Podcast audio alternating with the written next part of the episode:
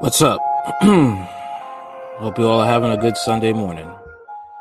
Um,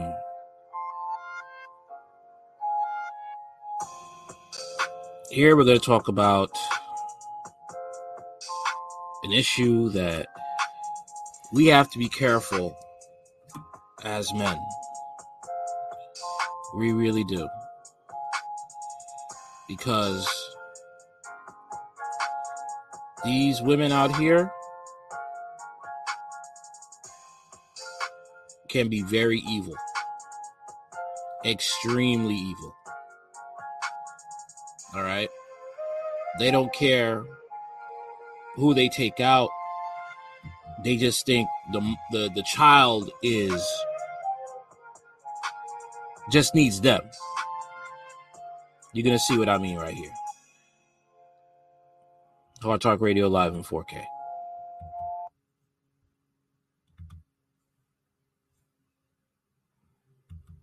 with a murder for hire plot in Carmel. Police say one man is dead. Three people, including a mom and daughter, are One second. Okay. not involved drug-laced oatmeal. I-Team 8's Richard Essex has the disturbing details. The man who lived in this Carmel house was in a dispute with his ex-girlfriend over the custody of their two-year-old daughter.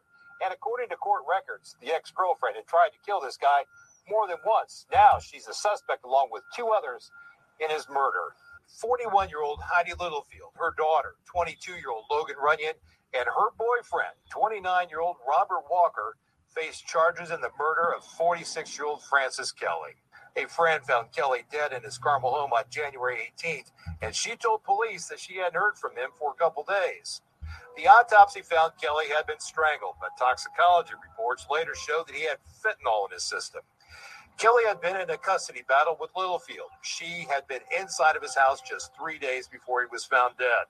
According to a text message exchange between Kelly and Littlefield, he tasted something odd in his oatmeal. Text from Kelly said, You were in my fridge last night and it tastes funny after a couple bites, and now I'm lightheaded. The lightheadedness was from fentanyl. Investigators say Littlefield had tried before by lacing Kelly's soup with fentanyl.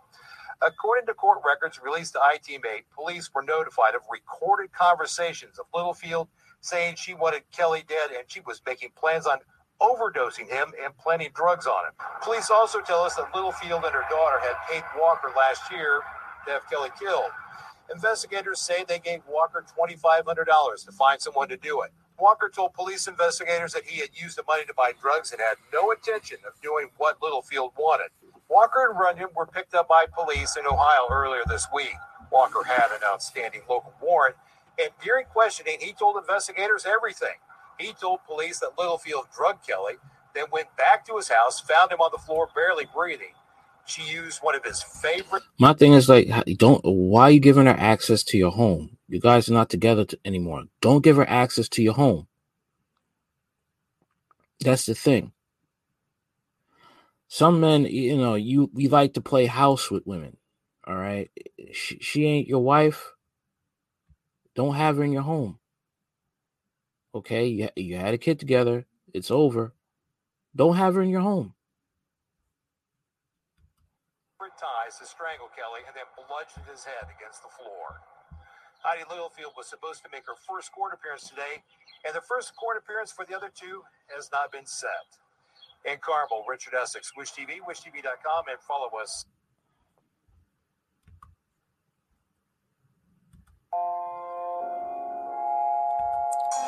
At the end of it all, she got sentenced to 115 years. Okay, she's basically doing life. All right, and she was not a good mother because uh, her daughter is on, you know, is addicted to drugs.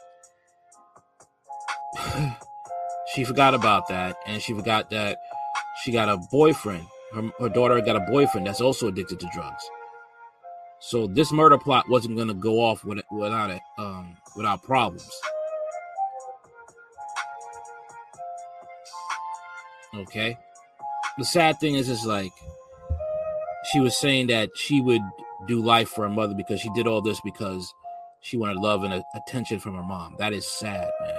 That shows you how much of a horrible mother she was. a horrible mother. And you took away children from their father.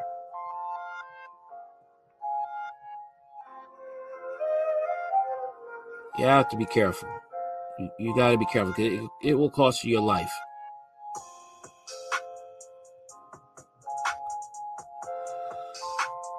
All right. Next story up. The Alphabet Mafia, Biden and his Alphabet Mafia are always on the move. Okay? And look where they're funding in Ecuador. Let's get to it.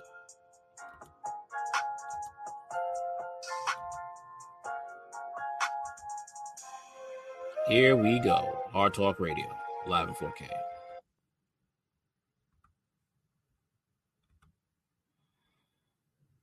Everyone, this is Outnumbered. I'm Emily Compagno here with my co host, Harris Faulkner.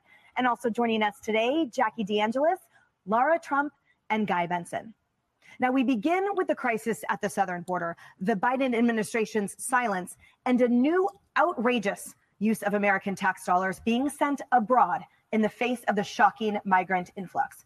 New York City coping with the crisis by setting up tent shelters on Randall's Island, complete with amenities, wait for it, that include Xbox game consoles, ping pong tables, fluff and fold laundry, and plenty of controversy.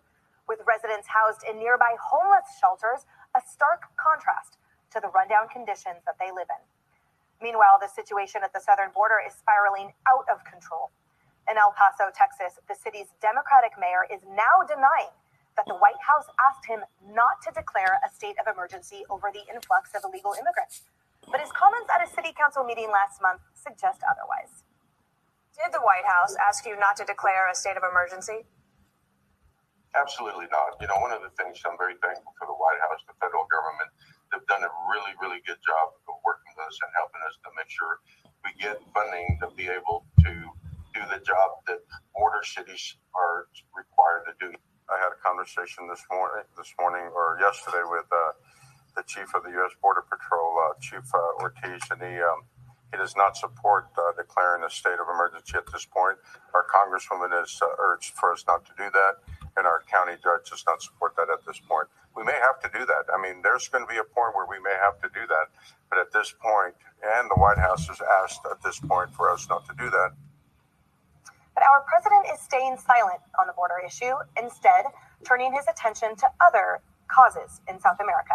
Fox News learning the Biden administration is funding drag performances in Ecuador, with the State Department awarding more than $20,000 to a cultural center to host drag theater performances in the name of diversity, equity, and inclusion.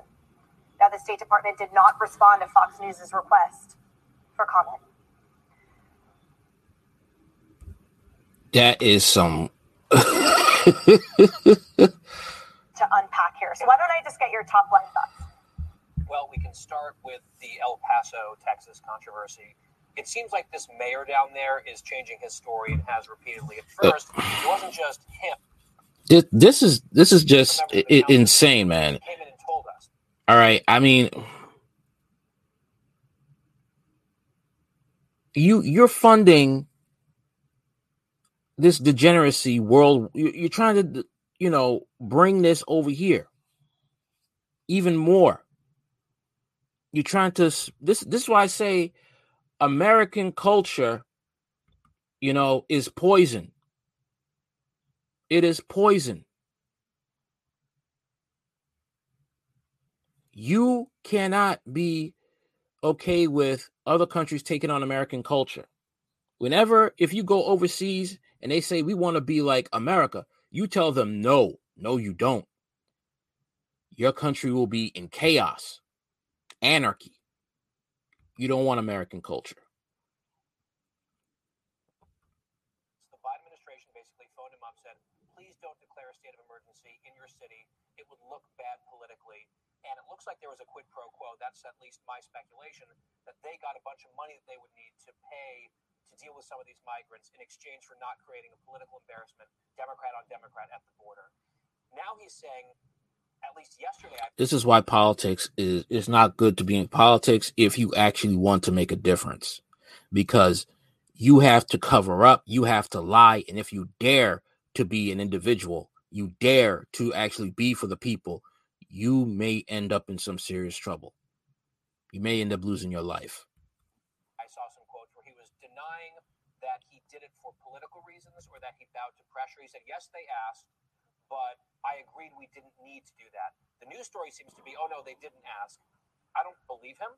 I don't believe almost anything coming out of this administration on an issue that they absolutely refuse to take seriously. And I think it's very telling that rather than really dealing on substance with the actual problem itself, they seem to be running around as usual, preoccupied with optics that they're also bad at. That's right. And the optics, Lara, are questionable. Wh- Whose optics or whose message are they continuing to amplify? It seems to be this very narrow sliver of the population, this progressive left, where they think that they can curry favor with the votes. Because it seems to me like taking taking that step back, that at the southern border, including this influx of migrants, so the, the administration is refusing to acknowledge an emergency that would help provide for a lot of children, a lot of unaccompanied minor children, in addition to a lot of American children that are getting resources diluted because of that emergency that is being um, denied acknowledging it as such. Yet the administration is happy to fund drag performances for children in Ecuador. It's fine if someone's money wants to go to that, but not my tax dollars under guise of this administration without telling us, without acknowledging it, right? Well, well, that's the craziest part. This situation in Ecuador. So let me get this straight. So we are sending American taxpayer dollars to another country to support drag performances. This is our money. Why aren't we spending it here? That this sort of thing, I think people find very, very upsetting in America when we see our money just being squandered and used for things that we well, nobody understands. Um, but the situation at the southern border, they can't call it an emergency, of course, because they would acknowledge what we all know it is. It is a complete disaster down there. You have such a bad situation now that the drug cartels are actually making more money human trafficking than they are on the drugs themselves. And you think about all of the people harmed by that. We know what it does to our country, but these migrants, the people that they're bringing over, think about the, the foot is it 59 people dead in the back of a tractor trailer. The, the horrors that these people have to endure to come here. Um, you have this situation now where you know they're using Snapchat and Twitter and all of these uh, different social media outlets to lure people to traffic for them. The drug cartels. It is just outrageous, but they can't call it what it is because they would acknowledge the disaster that they caused and they're continuing to cause to happen in America. That's right. And, you know, bringing it home here in this city, Harris, on, on the way to work when I was walking here today and yesterday, I noticed that in a lot of the, um, the, the HD TV sort of billboards that rotate on the corners, uh, there are a lot of information resources where we can donate to help the migrants that are in this town. But I've never seen it for the homeless. I've never seen any ad here from the mayor that, again, our tax dollars fund these particular ads saying, how can I help the homeless here and the shelters here? And reading about how the migrants have X game and laundry done for them. That's great. But the homeless are You know absolutely who else I haven't seen it for? discarded. The, the business owners. Ugh, They're all locked down and they lost their business. that's right. To the tune of them becoming people who would need the resources that you're talking about. Yes. They haven't seen it for them either. And and you can talk about the This is why I say this is all by design. They were trying to bring America to its knees for an invasion, for the New World Order, an invasion, and then they could bring in a New World Order. All this crap, all of this, man, all of it. Okay. Now, don't think Republicans are not in on this as well. Do not think Republicans are not in on this as well for, uh, you know, um, you know, trying to getting some sort of incentive um for having these illegal aliens here. Okay? I just don't don't don't think that. Okay? I wouldn't be you know what? I wouldn't even be um be surprised um if, you know, Republicans are also funding this. Don't be surprised. They're both on the same team. Tell you that. I'll tell you that now. I'll tell you that right now. All right. Let's get back. Let me uh put back on the mood the music. I'm gonna go cut this off. We're gonna read more about this.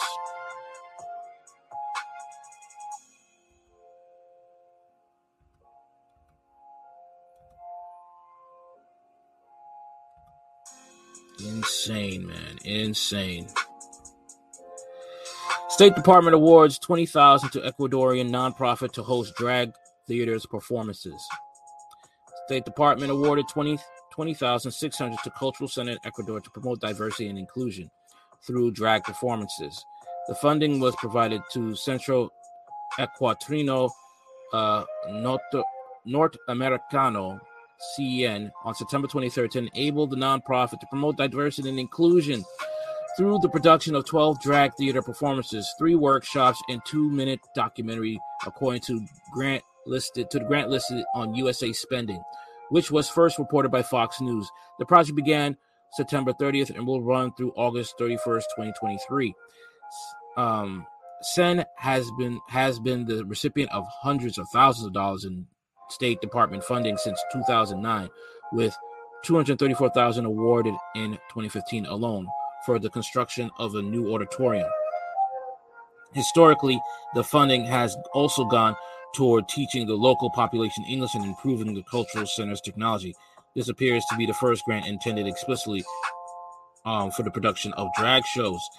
The initiative is part of the State Department's broader public diplomacy program, which is designed to support the achievement of U.S. foreign policy goals and objectives, advance national interests, and enhance national security by informing and influencing foreign, poli- foreign publics and by expanding and strengthening the relationship between the people and the government of the United States and citizens of the rest of the world. SEN was founded in 1957, and its stated mission is to strengthen the bonds of friendship and understanding between the Republic of Ecuador and the United States of America through intellectual and cultural exchange, spread the teaching of English and Spanish. This this is uh, oh whoa man, insane man, insane.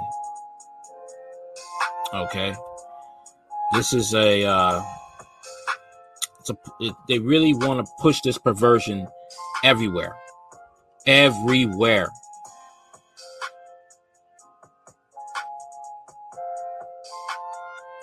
Okay, they want to do it.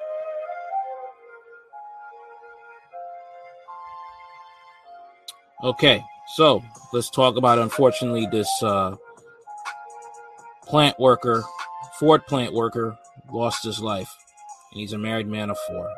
Let's get into that story.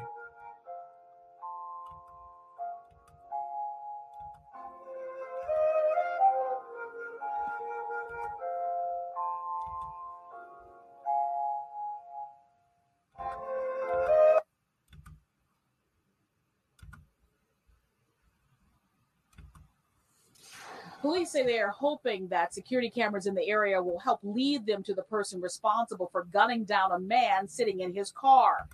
Now, this afternoon, investigators have not yet said if this attack was targeted or something else. the bullet riddled car was still parked in the spot where it was when Chicago police say a gunman opened fire on the South Suburban man as he sat in his vehicle outside a manufacturing business. Investigators say witnesses report hearing gunfire erupt just before 6 this morning in the South Deering neighborhood on the city's far south side. Area 2 detectives say it appears a 39 year old man was sitting in the driver's seat of his white Dodge Charger which was parked in the 2900 block of East 126th Street, when an attacker unleashed a barrage of bullets. Police say the married father of four was struck multiple times and died at the scene Thursday. Friends say the man had been a worker at the Ford assembly plant for over 10 years and have no idea why he was parked in another business's lot or why anyone would want to hurt him. Police have not outlined a motive for the crime. So far, no one in custody and no arrests have been made. With more red list. Hey man, I I feel bad for that family. I really do. Okay. Chicago is becoming the wild wild west and Democratic policies are basically bringing it to its knees. Okay, I I I couldn't even. I, I just. I don't know, man. I just I just don't know. I just don't know uh what to say. Okay? I really don't.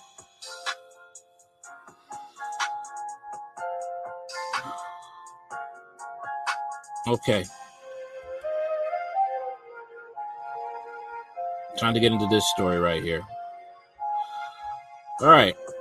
Devious North Lincolnshire woman jailed for false claims ex false claims ex abused her. A woman who had made headlines by speaking out about her monster ex partner has been jailed after claims that he attacked her were found to be false. Christy Barr from Barton in North Lincolnshire gave media interviews in which she had been mentally and physically abused by Ryan Kerrison. She made repeated reports to police that Mr. Kerrison had harassed and assaulted her, threatened her with a gun, and cut her with a knife. On one occasion, he was remanded in custody for two months after being arrested. On another, on another, he her claims led to full firearms response. Barr, 24, admitted perverting the course of justice when she appeared to Hull Crown Court. Um, Superintendent Christine Wilson of Humberside Police said Ryan Kerrison has been through the most excruciating and harrowing ordeal, being accused and depicted as a monster by a woman who had her own devious and malicious agenda to try and ruin his life. Ryan had to watch everything he had he had vanished in the blink of an eye, being incarcerated for crimes he didn't commit and unable to be with his daughter, all because her ex decided she would manipulate the system to see Ryan suffer. In June 2018, Barr called the police to say Mr. Kerrison was at her property throwing stones at a window and harassing her by sending her messages. He was arrested for a breach of restraining order that was in place and detained on remand for almost two months, being before being released by the courts. He was found guilty of the offense by magistrates, but the conviction was later squashed. Six months later, Barr claimed Mr. Kerrison had chased her up the stairs and assaulted her before cutting her with a knife and throwing her to the bottom of the stairs. She said she he then put a gun to her head. It prompted a full armed police response. Mr. Kerrison was arrested, but evidence showed he could not have committed the offenses. Uh, Superintendent Wilson said Barr told her fabricated story to anyone who would listen, portraying Ryan to the whole country through national and social media as a violent man. She was terrified of when, in reality, Ryan is one of the ones who is suffering a tirade of abuse from vicious and false allegations Barr made against him. Whilst Ryan can never again, re- never regain the last four years, I hope there is some comfort for him, his family, knowing Barr has now been held accountable for our actions. Whilst men are stereotypically the perpetrators of domestic abuse against girls and women, we must ensure in policing we do see the less visible side of these horrific crimes where men are also victims and also and always investigated thoroughly and effectively for anyone who is a victim of abuse by a partner. Allegations of this nature, when false made, can have a detrimental impact on genuine victims coming forward. Barr was jailed for three years and nine months.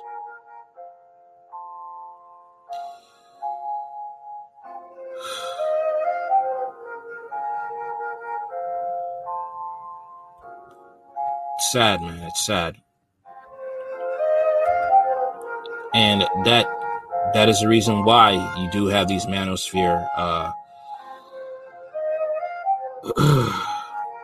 you have these manosphere uh spaces. Call what you say, but you know, stuff like this that fuels it. That fuels the uh need for the manosphere spaces because you have women making false allegations just because the relationship is over.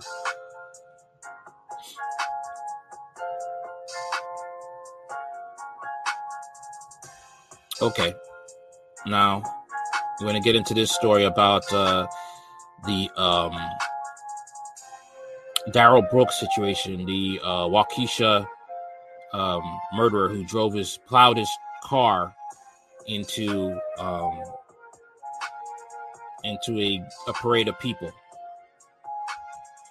And this guy has been, you know, it, he's been making a a circus of the court system. I don't even know why they just just you know give him an examination. Okay, we see you're unfit to stand trial. You want to be your own um, attorney. Um, we see that you're acting irate, acting a fool.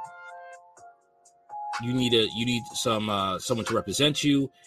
Any more outbursts, we'll just keep blocking you up until you learn to behave. That's it. All right, let's get into it.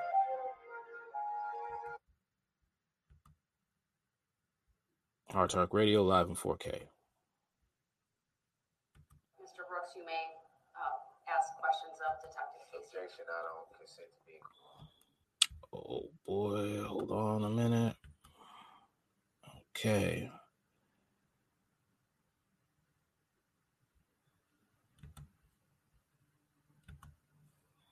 Noted. Do you have any questions for the witness? Is uh when when did this video when was this made a, a exhibit? Because I don't have it.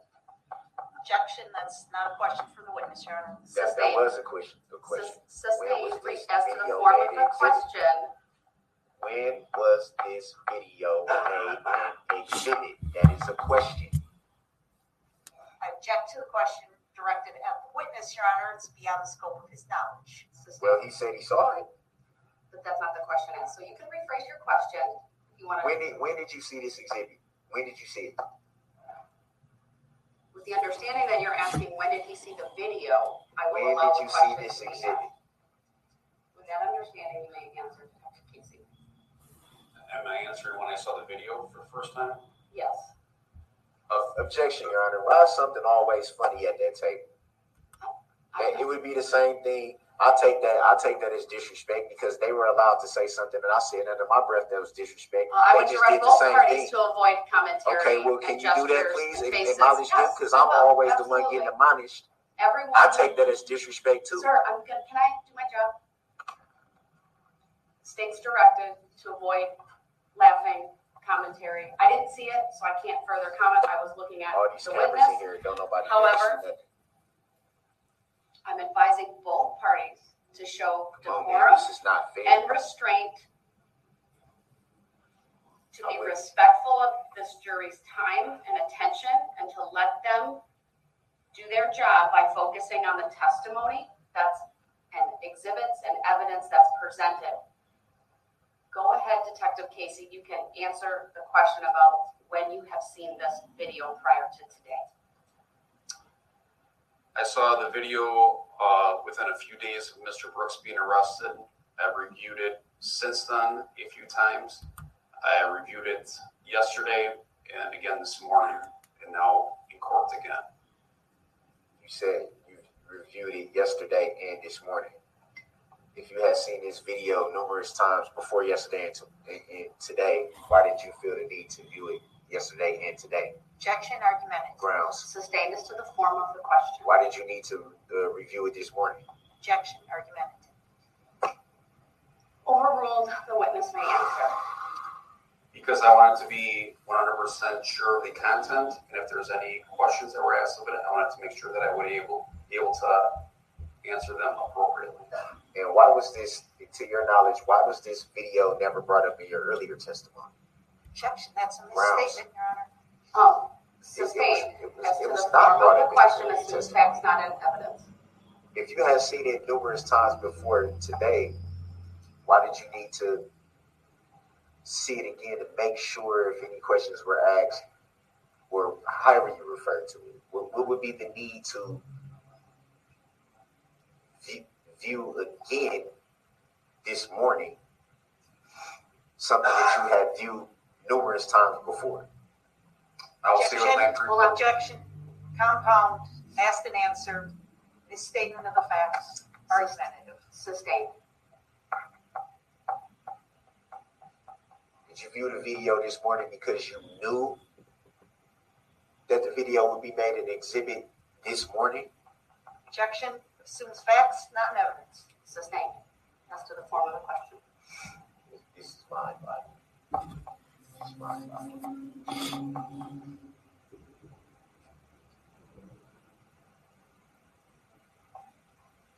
Can you clarify again why you viewed the video this morning? objection asked and answered. Sustained. So you're gonna sustain everything. It was already answered, sir. Next question, please. And I'm asking for clarification. Next question, please. I don't, I don't got more questions, man. All right, thank you. This is mine, Bobby. Detective, you may step down. I'll excuse the jury. What you people was trying to do is not fair. Hide things from the jury repeatedly. Don't tell them all the information Mr. Brooks, I'm to going know. to take up all of your objections outside the presence of the jury. I ask that you honor my decision to do that and you show courtesy and decorum. Because you asked. Mr. Brooks, please. Because you asked. That's the only reason, because you asked. I see what you people are trying to do. It's not right. It's not fair. It's not right.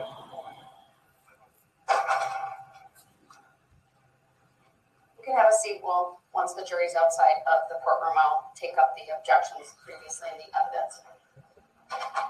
All right. Um, first of all, uh, Attorney Hopper, if you can make a record as to uh, this exhibit and uh, whether it's been turned over previously.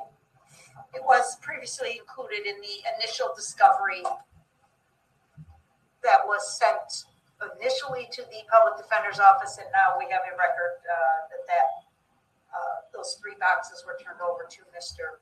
Brooks. Objection, I don't consent to being called that name. It was not in the video footage that I have obtained. That video was not part of it. Do you think I would sit here and be this irritated? Mr. Brooks, I need to make a saw? record, so just please sit down. There's no need for you to stand at the moment. Uh, I feel like standing right now. Please sit down. I feel like standing. All right, based upon the offer of proof provided by the state, and it was provided to prior counsel, um, that satis- that satisfies me as to that issue. Um, I indicated I would- Inaccurate, Your Honor. Can we, can we have the pri- prior counsel testify to that? then? Uh, not at I- this time, sir. I have not obtained that. Um, Right now, that was my first time seeing that as an exhibit. Mr. That's why I Brooks, I raised the issue. presume, and you can correct me if I'm wrong, but you're familiar with that video? Yes or no? What, what, what does that have to do with what we're talking Because about? I'm gonna make a finding based upon what I viewed in that video, that there's absolutely no surprise to you. It appears to me, even without the video, that that's a music video, that you are in it, that the vehicle that has been the subject of this entire case, that red Ford Escape with the plate uh, that's been testified to is in that video. That video is relevant for a number of different reasons. The first of which, it goes to uh, identification of you, identification of the vehicle. You opened up the door uh, through your cross exam of Detective Casey about his ability to identify you in that video. Um, and, and when I say identification of you specifically as it relates to Detective Casey's opinion that that's you in the video, of course, it's ultimately up to the jury to determine that um, and what relevance, if any, evidence have. But you opened up the door for the state to show that video um, because you directly attacked the credibility of Detective Casey uh, through his knowledge of it and and the identification by him of you in it uh, because the still image was of your back. Okay. So that opened up the door and it's proper. Um, there's absolutely no surprise to you that that video exists. And uh, that is my finding as it relates to Why that. it's no surprise to me that it exists. That, that was not the issue. The issue was how was it made an exhibit at the last moment? How does it be made an exhibit out of the blue? That was the issue. The issue State to didn't make an have offer of anything proof on with that because obviously they marked it as an exhibit. But with all So respect, go Your ahead, Honor, you're Hopper. mischaracterizing what I, what I said. And if the record needs to be clear. The issue that I raised was Just by the way, fair use, fair use. how does this at the last minute out of the blue become an exhibit? That's, Attorney that Hopper, was the go issue. ahead and make your offer of proof on that. Thank you, Judge. And another uh, thing worth noting is the testimony of Detective Casey that this video was obtained from the defendant's own Facebook account as well. The court is well aware. You said social There's media. You didn't nothing that you didn't say Hold on, sir. Stop interrupting. We have to make a record of it. You They make the record interrupted multiple times. I've been abundantly patient with you. Again, another interruption. So you need to be quiet and let the state make a record. Stop gesturing at me. me to be quiet? Stop rolling your eyes at me. Are you asking- Stop No, I'm looking right at you. I'm not rolling my eyes. No, you I'm have throughout. I've seen it I'm and I've made note I'm of looking it. at you. Okay, so are you asking me to be quiet or are you telling me to be quiet? Go ahead, Attorney Hopper. Thank you, Your Honor. I'm gonna take that And just to indicate, Your Honor, this court has been abundantly patient with Mr. Brooks. He challenges the court's authority repeatedly. This court absolutely has the ability to tell him, sit down and be quiet. And you haven't done that. And I know why you haven't done that, Your Honor, and we appreciate that. He is not in control of this courtroom. You are. And he needs to respect that. This video was relevant I'm sorry to say, but this judge is not really having control over this person. She's not putting, she's not telling you know what, until you calm down and you act accordingly in this courtroom, you're going to stay in holding. Put him in contempt, you know, put some force, put some muscle behind what you say. Okay, when it comes to this individual. All right, this man is clearly mentally ill. I don't even know, like I said, I don't even know why you allow him to represent his own self get a pro bono lawyer okay a lawyer applied um funded by the state to represent him because it's clear he can't do it himself very clear based on his questioning of Detective Casey, as you just indicated, challenging his ability to identify the person who had their back turned to the camera in the still shot of State's Exhibit 175. Trials are fluid.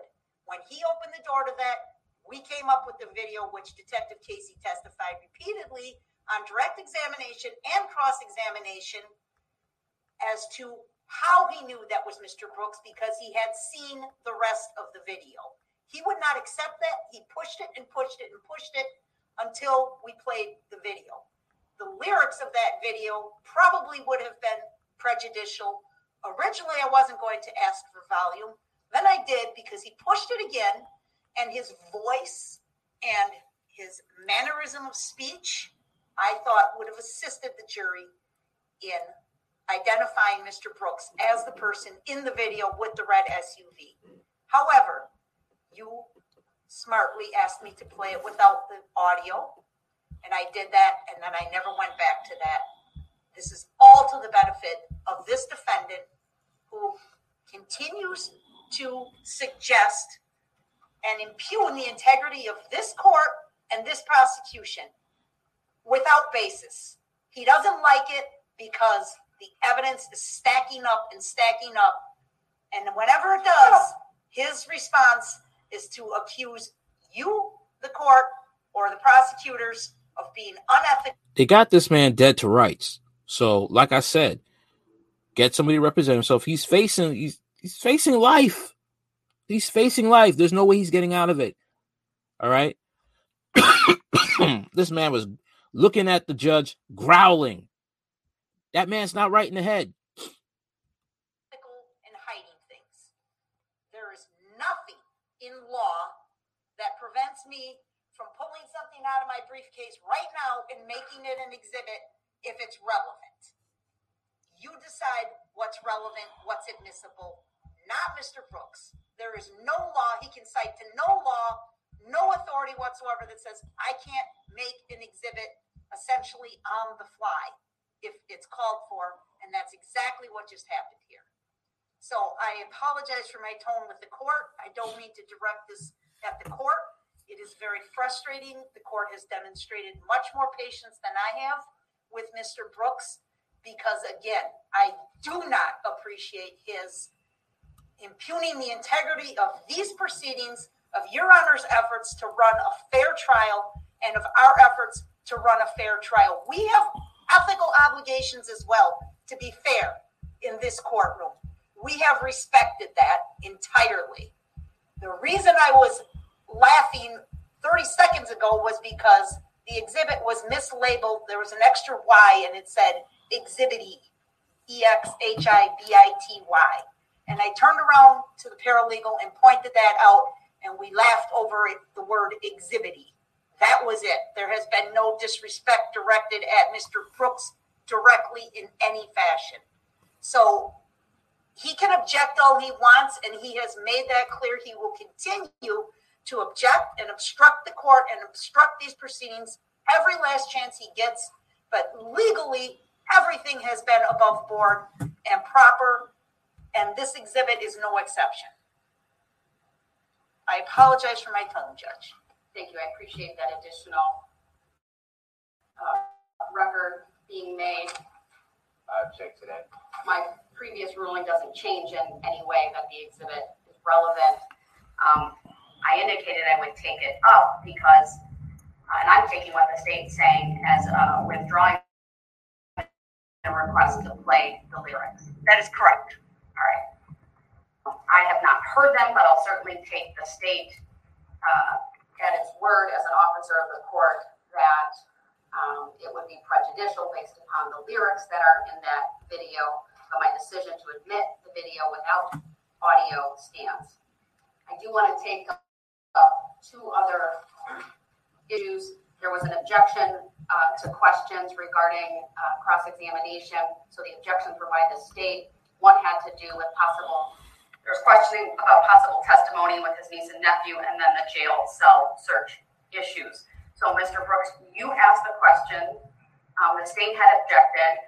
Since you're the proponent of what would presumably come in through the testimony of uh, Detective Casey, uh, what is your offer of proof as to why I should allow Detective Casey to come back on the stand and testify about his interaction? I believe it was with your mom and possible testimony of your niece and nephew it, it don't matter with Detective Casey. He, he's off the stand. He's not going back on the stand. No, but I told you I would recall no, him. I wanted to take it up outside the presence of the jury. To, how do I supposed to know? So are you withdrawing that, sir? How am I supposed to know? I don't even see a point in this, man. Like I said, mental health is something that uh, this mental health issue we have in America has to be taken seriously, and they shouldn't be allowed to defend themselves to represent themselves in court. No, you get a state appointed attorney, period. And I'm sorry, this judge is kind of really shouldn't be showing this much patience. And I, she, he's trying to run this courtroom, and she's allowing it.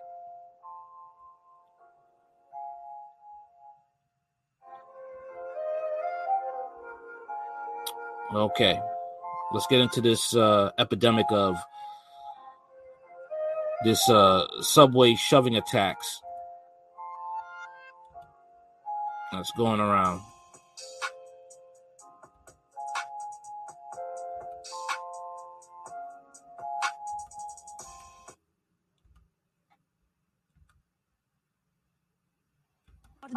Effort to fight crime in our subway system. The plan, just unveiled today, has three parts adding more cops, installing more cameras, and placing people with mental health problems at psychiatric centers. It all comes as police continue to search for the suspect in yesterday's unprovoked attack at the Myrtle Wyckoff Avenue station in Brooklyn.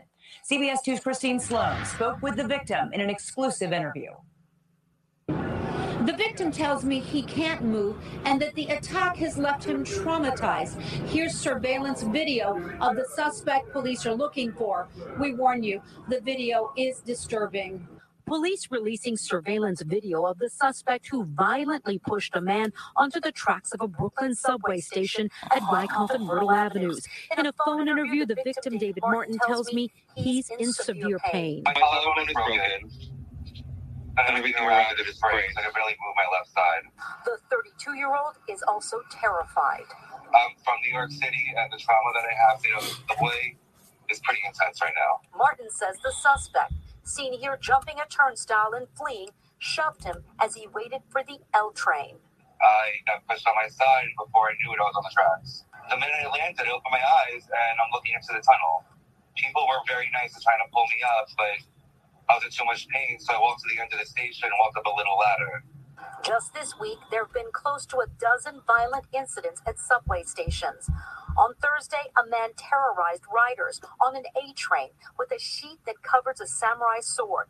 The day before, a couple attacked on another train, but fighting back with pepper spray. Violent attacks, muggings, a 15 year old boy losing his life to violence just a week ago nine homicides in our subway so far this year.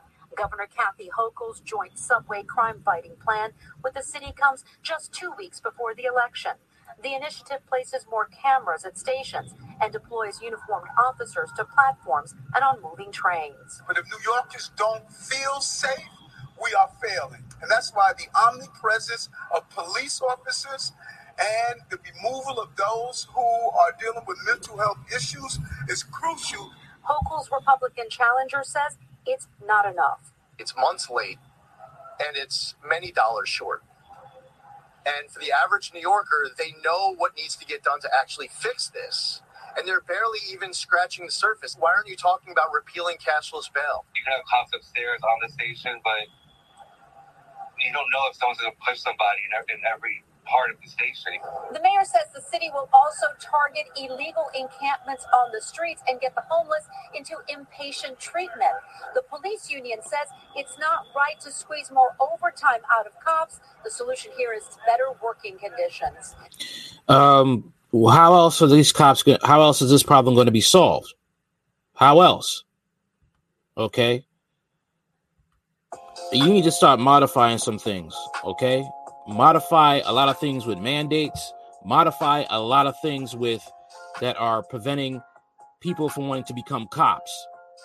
Okay. Invest in the morale of the cops. Okay.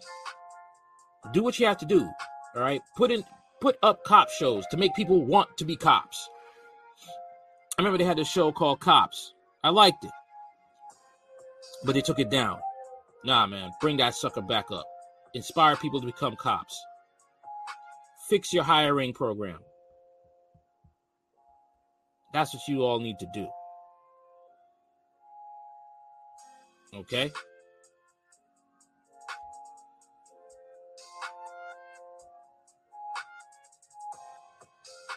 That's what needs to happen.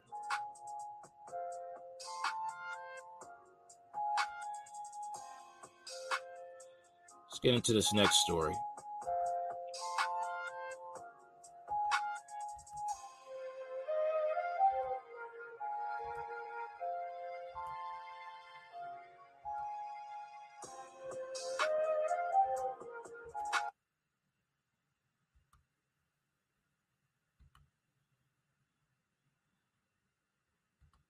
Republican running to be on the Maricopa County Community College Governing Board, facing charges now for sexual indecency. Yeah, according to the police report, Randy Kaufman was seen inappropriately touching himself on a college campus. So police say that this happened while Kaufman was in his truck in a parking lot in the Rio Salado College campus in Surprise. So the report says that Kaufman told the officer that he used to work for the Department of Corrections and was running for the governing board for the colleges. He also told the officer he did not realize that the parking lot was on campus. Kaufman was issued a citation and no trespassing order and then released.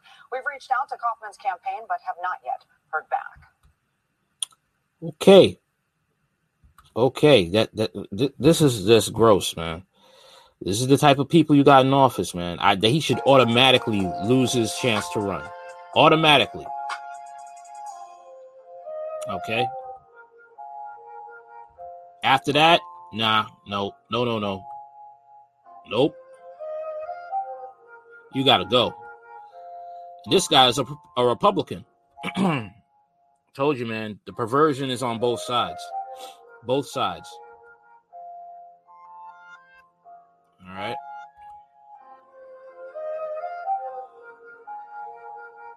Let's talk about these uh, intelligent, smart daycare workers, daycare workers who thought it was a good idea to do this. Get into that story.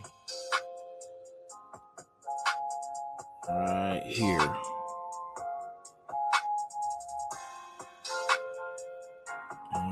Okay. All right. Here we are.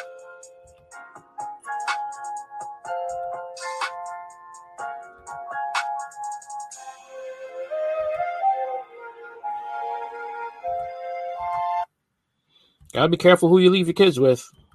Tell you that much. Fair use. wearing Halloween masks, terrifying toddlers. Arrest warrants have now been issued for five workers involved in the incident. Stephanie Ramos here. Good morning, Stephanie. Good morning, George. This video. Ah, man. Here we go. Here we go. Okay. These daycare workers entrusted with caring for toddlers by their parents are the very people frightening them. This morning, the daycare workers seen in this viral video scaring the very children being hired to take care of, now facing multiple charges for their actions. Stupid. Just stupid. we started looking into the case to see, um, you know, what facts there were out there. These are toddlers, man. Why would you? What? That's what I, you got to check if these people are, are one of these people actually certified to be daycare workers. corroborate that video and kind of where that might lead them uh, to pursue criminal charges. According to the Monroe County Sheriff's Office, five employees of the Little Blessings Child Care and Learning Center in Hamilton, Mississippi, were charged and arrested. Sierra McCandless, Okiana Kilburn, Jennifer Newman, and Cheyenne Shelton facing three felony counts of child abuse, and Tracy Huston hit with two misdemeanors, including a simple assault against a minor. In the video, daycare workers use a scary Halloween mask and appear to intentionally scare the young children, even chasing and grabbing a toddler at one point in the two-minute video. I was in complete shock of what I witnessed. Um, whether they had a mask on or the mask off, their behavior was unacceptable. Um, my blood pressure was raised. It broke my heart for my child. I was angry. Speaking to ABC News overnight, Caitlin Johnson says her two-year-old son is still showing signs of trauma and hardly sleeping through the night. She sees these charges as first steps toward justice. I hope you're enjoying jail, and I hope you realize what you've done is serious and it's not a joke and it's nothing to laugh at. Keegan and Alyssa Hayes' two and a half year old daughter was also in one of those classrooms. They want us to show her face to see what their daughter went through. Gosh, man. want them to see the terror This is- on her face because that is what I see every night. Sue, Sue, Sue. Charged says she was not aware of what was happening and that that kind of behavior is not tolerated. The workers, including the one holding the camera, were fired earlier in the month. Just the attention that's, you know, that's been given to this at this point uh, might keep something like this from happening, or people to look into what's going on, you know, in their daycare facilities. Just heartbreaking. The five former workers who were arrested will go before a judge today for their initial appearance and have a bond set. Now, the grand jury meets next year and will decide whether there is enough evidence to indict them on felony charges, guys. Well, that video speaks volumes. All right, Stephanie, thank you so much.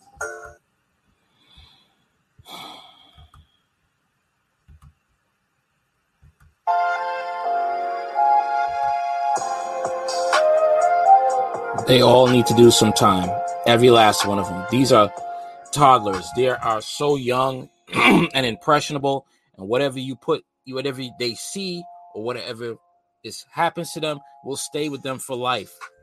Stop.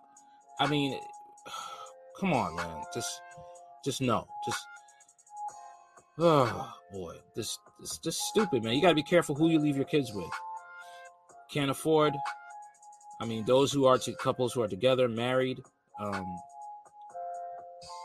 the mother stays home and the father works. The mother stays with the kids.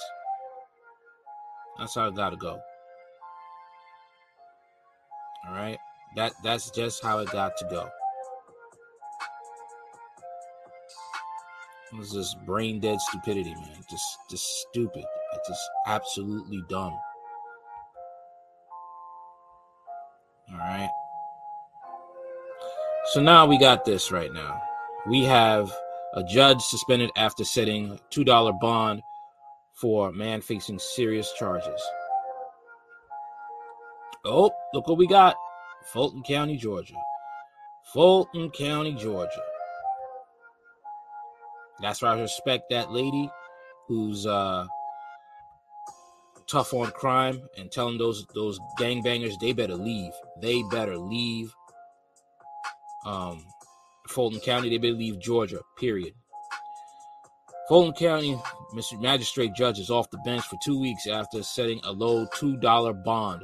Elijah Sharp is charged with two violations of aggravated assault, misdemeanor battery, fa- misdemeanor battery, family violence, cruelty to children in the third degree, and terroristic threats. He was released from jail after bond was set at 25 cents for each count for a total of $2. Sharp did not get a hearing before a judge within 72 hours of his arrest. Sharp indicated the judge believed that he meant that he had to set an affordable bond. What?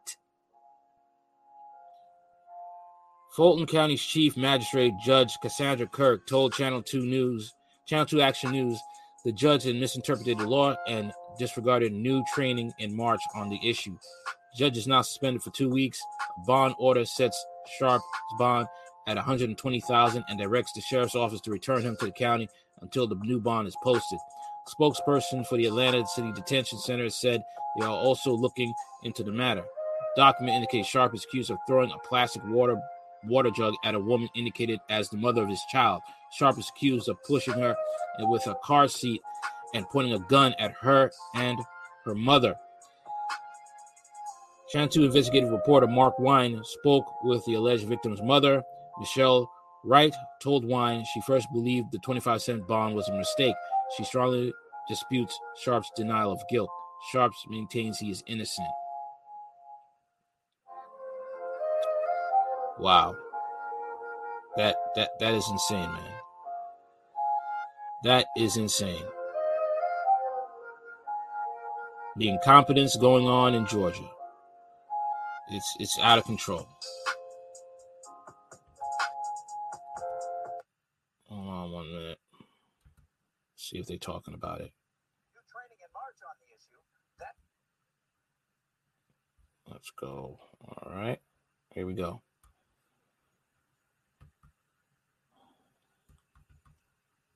allowed a man arrested on serious charges to go free on $2 bond.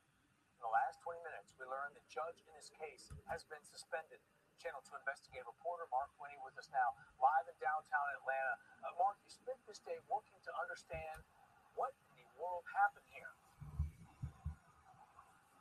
You know, we talked to a lot of people today, including the defendant himself, who spoke to us at length. And then our whole story kind of changed with a 5:24 p.m. email I got from Chief Fulton County Magistrate Judge Cassandra Kirk. It said, I was disappointed to learn of the October 19, 2022 incident described by you today. We'd spoken earlier. I have reviewed the situation with my deputy chief judges. She basically says she concluded that the judge on this case ignored or disregarded clear training on one particular issue. He's been suspended and a new bond order has been issued. Just for her disregarding training, she should have been fired or suspended without pay. Elijah Sharp acknowledges he's accused of serious violations two counts of aggravated assault, misdemeanor battery, family violence, cruelty to children, third degree, and terroristic threats and acts. He maintains the law didn't work right because he was charged before police knew his side. I'm innocent. I just want to prove that. I'm ready to go get my lawyer, talk to him, and But he says the law did work to his advantage when he was released from jail on 25 cents for each of the aggravated assault counts, the cruelty to children, the battery, and a dollar for the terroristic threats. A total of $2 bond because he didn't get a hearing before a judge within 72 hours of his arrest on the warrant. more than 72 hours. He told me that I, it was 72 hours twice But late today, Fulton County Chief Magistrate Judge Cassandra Kirk told us the magistrate judge who ordered Elijah Sharp's release because he had not had a hearing within 72 hours of arrest misinterpreted the law, that he disregarded new training in March on the issue. That judge has been suspended two weeks, and a new bond order sets Sharp's bond at $120,000 and directs the sheriff's office to return him to custody until the new bond is posted. Sharp says he wound up in the Atlanta City Detention Center after he appeared in court on a traffic ticket October 13th and was arrested on the outstanding warrant and remained in the city detention center until October 18th, roughly five days later, when the city delivered him to the Fulton County Jail, where he finally appeared before a judge on the warrant for the first time this Wednesday the 19th. I really can't do nothing but just pray and leave it up to God for real. Documents suggest a woman indicated she's the mother of Sharp's child and came to his place for their child's birthday. That they argued, he told her to leave. Sharp threw a plastic water jug, striking her head, resulting in a bruise. And as she was getting to the passenger side of her mother's car, Sharp mushed or pushed her with a car seat. And he eventually produced a gun and pointed it at both the mother of his child and her mother, yelling at them to get back. Sharp says he poured water on the younger woman, never hit her with a jug, never touched her, and that he never had a gun. No weapons were found. Sharp acknowledged he was already out on a $5,000 bond for an alleged simple battery on the mother of his child in May, which he also denies. Now, a spokesperson for the Atlanta City Detention Center said we're looking into the matter. I spoke by phone with a woman who identified herself as the mother of the alleged domestic violence victim, told me she thought when she saw bond amounts of 25 cents by some of the charges against suspect Elijah Sharp, at first it was a mistake. She said she strongly disputes Sharp's denial of guilt. She says she saw him point a gun at her and her daughter. So you got both sides, really all sides, that we've been able to run down here in this fast evolving but very important story. This is crazy, man. This is crazy. What's going on with these people? But the judge needs to be fired. Ain't no suspension for two weeks. You need to be fired. Okay? He could have he could have killed her. All right? Then then what? That was need that's what needs to happen. All right. So we have a stupid Sunday right now. Stupid Sunday. That's that's all I could say right here for this. I never understood people and that have this that need to uh you know have this road rage, you know. I, I never understood it, but this is what happened. This is what happened.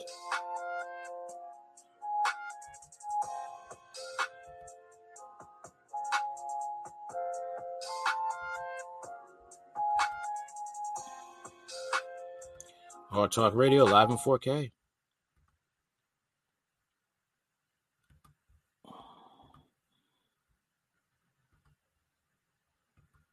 What affair we have here? Y'all new at six, a case of road rage. Two men, one from Georgia, now face attempted murder charges. What difference does it make if someone wants to get in front of you? The incident left each man's daughter wounded.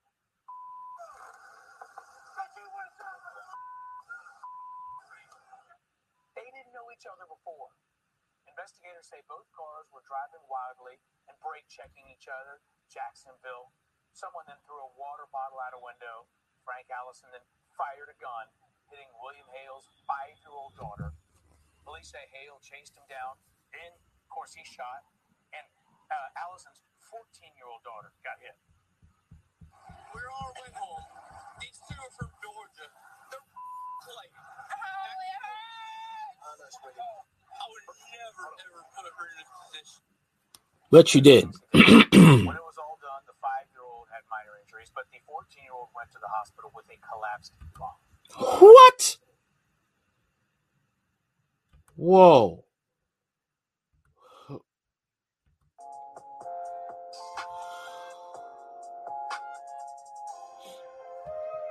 I hope she gets better. But in that situation, I oh man. Oh man. The stupidity of these men. Stupidity. If they get their kids taken away, I don't feel sorry for them. I don't feel sorry for them at all.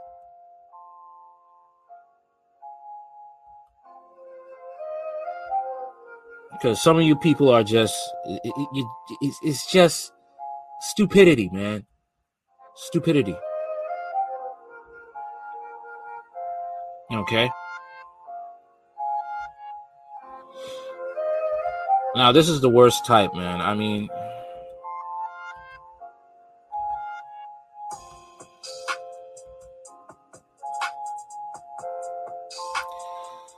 Seven men arrested accused of looting in Fort Myers. Two separate groups of men were accused of looting near hotels. Lee County, Florida, Lee County Sheriff's officials say they responded to two separate shootings incidents, in, resulting in seven total arrests this week. People who prey on others impacted by Hurricane Ian are the lowest forms of scum. Sheriff Carmine Marceno says there will absolutely be a law. There will, will absolutely be law and order in Lee County, and those who think they can commit crime are gravely mistaken. Let's see what goes on with this one.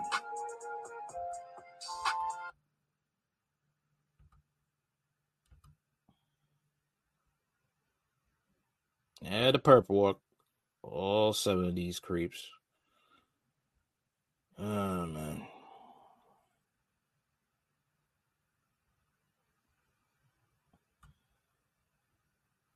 Can't get the audio. All right. Seven. All right.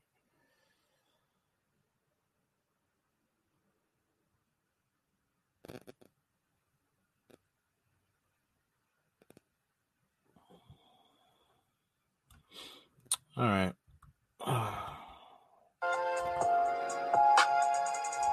Five men, sorry, it's not seven, it's five. Five men from the Orlando area El Francisco Acevedo Marvin, Eli Yadiel Acevedo Alia, Luis Enrique Senado Morales, Axel Martinez Quinez, and Benigo Ortiz Diaz were seen looting in Fort Myers Beach near a Wyndham, Wyndham Garden Hotel, according to the sheriff's office. Sheriff's officials say deputies located a white Ford, a white work van, and found various items from recent thefts and several fire extinguishers allegedly stolen from the hotel and nearby condo. All five men were arrested and charged with two counts of burglary during state of emergency and two counts of grand theft of a fire extinguisher. Two other men Al King Chapman and Rodney Roger, Rodney Rogers were accused of stealing construction material from a Hampton Inn parking lot, also in Fort Myers Beach. Both were arrested and charged with grand theft. In a statement posted on social media, Lee County Sheriff Carmine Marceno says he takes looting offenses seriously and warns that criminal activity in the aftermath of a natural disaster won't be tolerated. The agency says Orange County sheriffs assisted with the arrests. So, yeah, it's seven people. I was right. It's seven. Yep. Ah, man. Scum, man. Scum. Scummish people. Scumbags. All right. Oh, remember what I told you about Republicans? I just found this link. Remember what I told you about Republicans and how they're just as bad as Democrats when it comes to uh, this illegal immigration problem? Let's take a look. What I tell you. What I tell you. Tim Michels' troubles expose Republican hypocrisy on immigration. Tim Michels, a construction company owner and Donald Trump's favorite Republican candidate for governor in, in Wisconsin, has been having a hard time squaring his past and present views on immigration. Michels is taking fire from his main GOP rival after Dan Bice reported in the Milwaukee Journal Sentinel that a group of a group led by Michels fought against the tough get uh, fought against the get tough approach to undocumented immigrants he now champions. Michels has made cracking down on the people's he calls illegals a centerpiece of his campaign. He brags in his TV ads about building a prototype for former President Donald Trump's border wall, and he touts his blueprint to stop illegal immigration, including no driver's license, no benefits, and no tuition. But the Milwaukee Journal Sentinel published documents showing that when Michels was president of the board of Wisconsin Transportation Builders Association during 2007-2008 legislative session, the group lobbied against a bill that would have prevented companies to, that hire undocumented workers from receiving government contracts, tax breaks, or loans. Hmm. Let's read that again. When Michels was president of the board of Wisconsin Transportation Builders Association during the 2007 2008 legisla- legis- legislative session, the group lobbied against a bill that would have prevented companies that hire undocumented workers from receiving government contracts, tax breaks, or loans.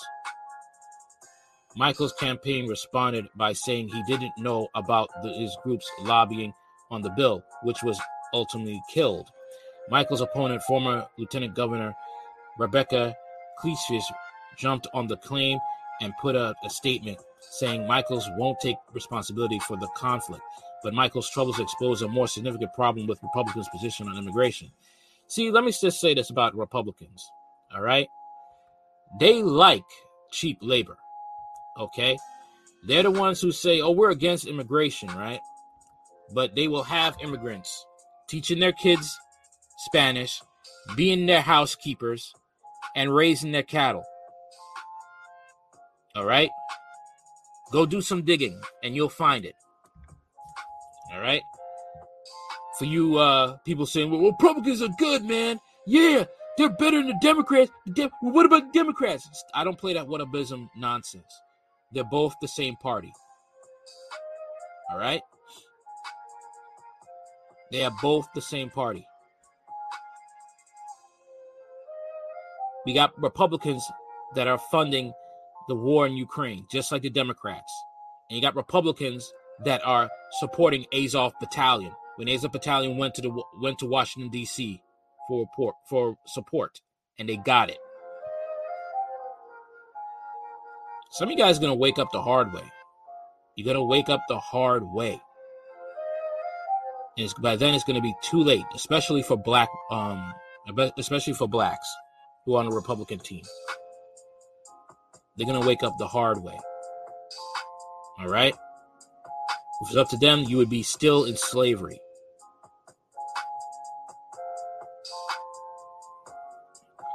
Across the United States, employers in the construction industry, as well as food service, hospitality, and especially agriculture, are heavily dependent on undocumented immigrant labor. All the racist immigrant bashing you hear from Republican candidates like Michels is not just mean spirited, it's hypocritical. The Wisconsin road builders, whom Michels led, know they rely on undocumented immigrants. That's why they opposed the bill, and that, that would take away the lucrative contracts if they employed them. And that's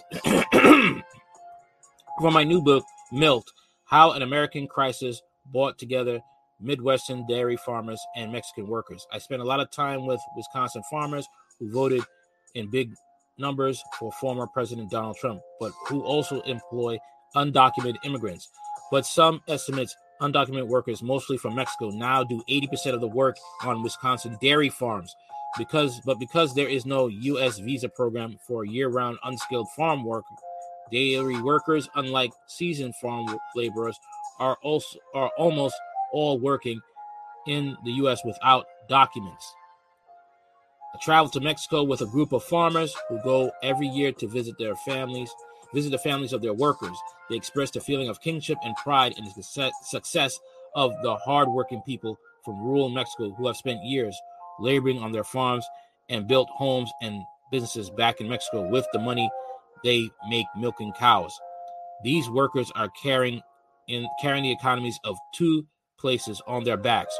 Rural Wisconsin, where they are doing the work that keep our dairy industry going, and their rural villages in Mexico, where the money they send home send home rivals petroleum as a share of Mexican GDP, causing Mexican President Andres Manuel Lopez Obrador to praise them as living heroes.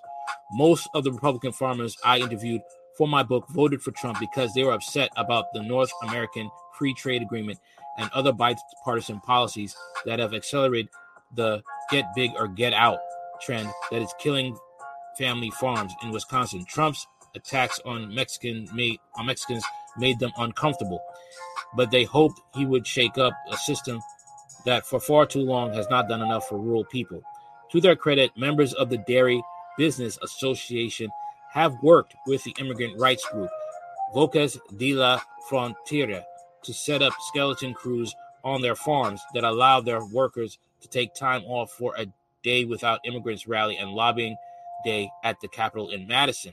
The workers delivered milk bottles to legislators' offices with the slogan, Got milk? Not without immigrants. Uh oh. Among the issues they lobbied on that day were the restoration of driver's license, which Republicans in our state legislature took away from the undocumented immigrants in Wisconsin in 2007, and the defeat of a bill that would turn local law enforcement officers into immigration police.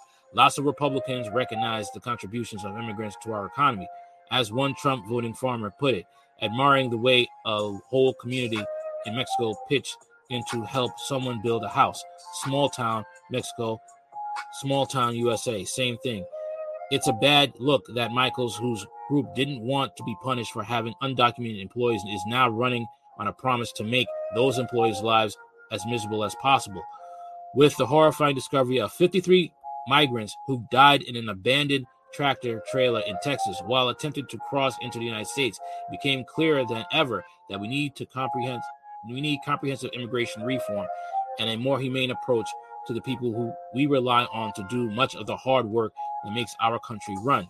Instead of competing to outdo each other by bashing immigrants, Republicans should listen to the rural Wisconsin voters who know full well what Michels doesn't want to admit that our economy is irreversibly dependent on immigrant labor. Instead of talking about putting driver's license and college tuition out of the reach of these workers, they should champion a legal visa program and recognize the long-standing economic, economic reality that people of rural Wisconsin and rural Mexico are inextricably intertwined. It's time to drop the tough guy posturing and stand behind an honest policy solution. That's basically it. That is basically it. Okay? So all you clowns that like to talk about, you know, yeah, tough on immigration, Republicans, Republicans. Republicans are not telling you that this country is heavily dependent on immigrant on illegal immigrant labor. They're not telling you that. So there's a big issue here that we have to that the US government has to look at. Don't be trying to look at Republicans as saviors. They're in they have causing this mess for years. Just as much as the Democrats. Okay? They're not even willing to like screen these um illegals coming into the country. And if you're going to give these illegals driver's license, yo, make sure they're documented and make sure that they can drive. They have to pass a driving test. There's a lot to work with uh, of work to be done on America, especially with these policies. Okay? And you have to hold the Democrat and the Republicans' feet to the fire. But unfortunately, that's not going to happen. People are too brainwashed by both parties.